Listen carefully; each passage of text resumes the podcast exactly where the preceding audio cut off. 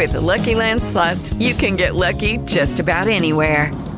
This is your captain speaking. Uh, we've got clear runway and the weather's fine, but we're just going to circle up here a while and uh, get lucky. No, no, nothing like that. It's just these cash prizes add up quick. So I suggest you sit back, keep your tray table upright, and start getting lucky. Play for free at LuckyLandSlots.com. Are you feeling lucky? No purchase necessary. Void where prohibited by law. 18 plus terms and conditions apply. See website for details. Hello, it is Ryan, and we could all use an extra bright spot in our day, couldn't we? Just to make up for things like sitting in traffic, doing the dishes, counting your steps, you know, all the mundane stuff. That is why I'm such a big fan of Chumba Casino. Chumba Casino has all your favorite social casino style games that you can play for free anytime, anywhere with daily bonuses. That should brighten your day a little.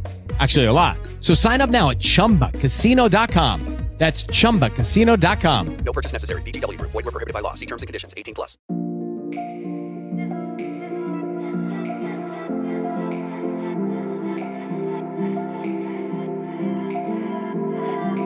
Benvenuti selvaggi in questa nuova puntata del giorno migliore.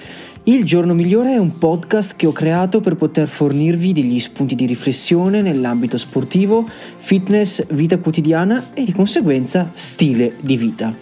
Una vita fatta di esperienze, fatica, passioni, cadute e successi. Insomma, la nostra vita. Un podcast in cui potete trovare informazioni, riflessioni e soprattutto motivazione.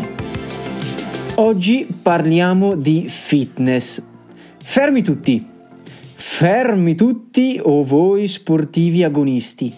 Riguarda anche voi, anzi, soprattutto voi. Nell'immaginario comune, il termine fitness è associato a parole quali estetica, bellezza, depilazione, palestra, fisico, dieta ferrea. In Italia il termine fitness è ancora troppo spesso associato all'idea del classico uomo-donna palestrati o di coloro che svolgono esercizi con tutine aderenti fluo anni 80.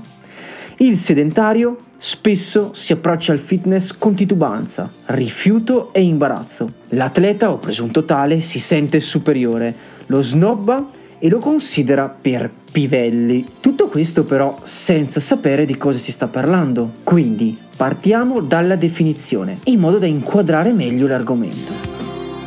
Il fitness. Che cos'è? Partiamo dal fatto che è un termine ormai abusato per definire qualsiasi cosa riguardi la salute, la bellezza e il benessere. Ho preso una definizione dal vocabolario Treccani e dice così.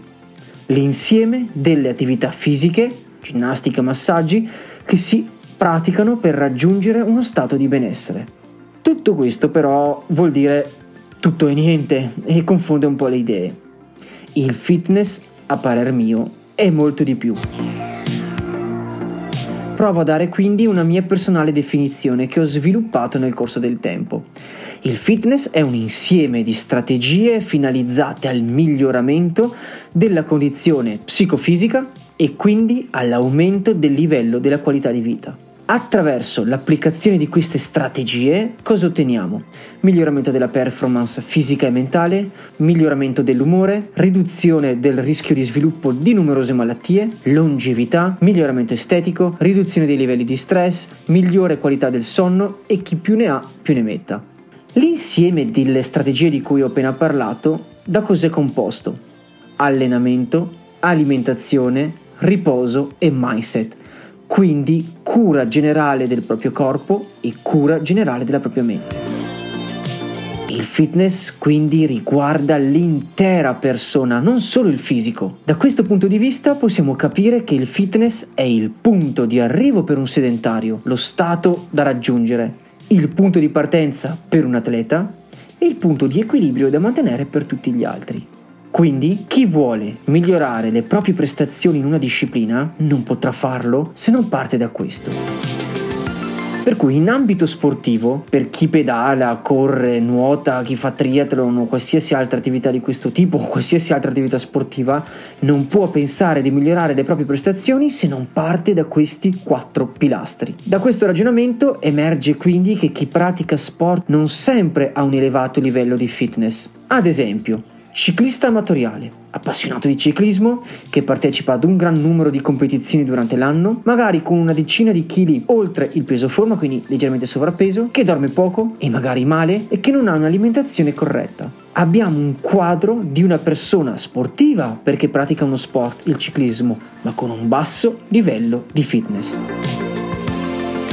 C'è un gran numero di persone in grado di nuotare, pedalare, correre per lunghe, magari anche lunghissime distanze, ma vive perennemente con grandi livelli di stress, mangia male, ha chilogrammi in eccesso oppure sottopeso, dorme poco. Persone quindi che considerano solo un ambito su quattro. Dei quattro pilastri, allenamento, alimentazione, riposo e mindset, considerano solo il primo, l'allenamento. Praticare sport quindi non significa automaticamente avere un alto livello di fitness.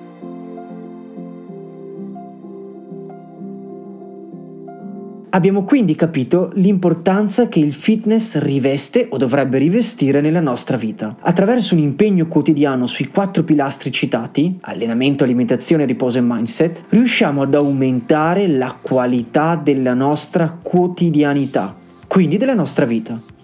Per cui, quale conseguenza diretta abbiamo? Abbiamo una conseguenza diretta positiva nella società. Se ognuno di noi desse la giusta importanza ai quattro pilastri, non sarebbe una società migliore? Più in salute, più performante e produttiva, più rilassata, più energica e più tutto quello che vogliamo? Ma senza addentrarci nell'impatto positivo che il fitness ha barra avrebbe a livello di popolazione, proviamo a pensare al nostro piccolo mondo. Dal nostro benessere ne traggono beneficio le persone vicino a noi. Se stiamo bene noi, stanno meglio anche i nostri familiari, amici e colleghi. Perché? Perché al loro fianco hanno una persona sana, energica, positiva, in salute, prestante. Quindi il tempo e l'attenzione dedicati ad allenamento, alimentazione, riposo e mindset è tempo investito sul nostro benessere e di chi ci sta a fianco e di conseguenza per la società. Proviamo a ragionare in ambito lavorativo. Un piccolo esempio. A parità di conoscenze e capacità, è meglio assumere una persona con un grande livello di fitness o una persona sedentaria con basso livello di benessere fisico e mentale? Lascio a voi la risposta. Concludo sostenendo che raggiungere un buon livello di fitness dovrebbe essere un diritto fondamentale dell'essere umano e un atto di responsabilità nei confronti della società.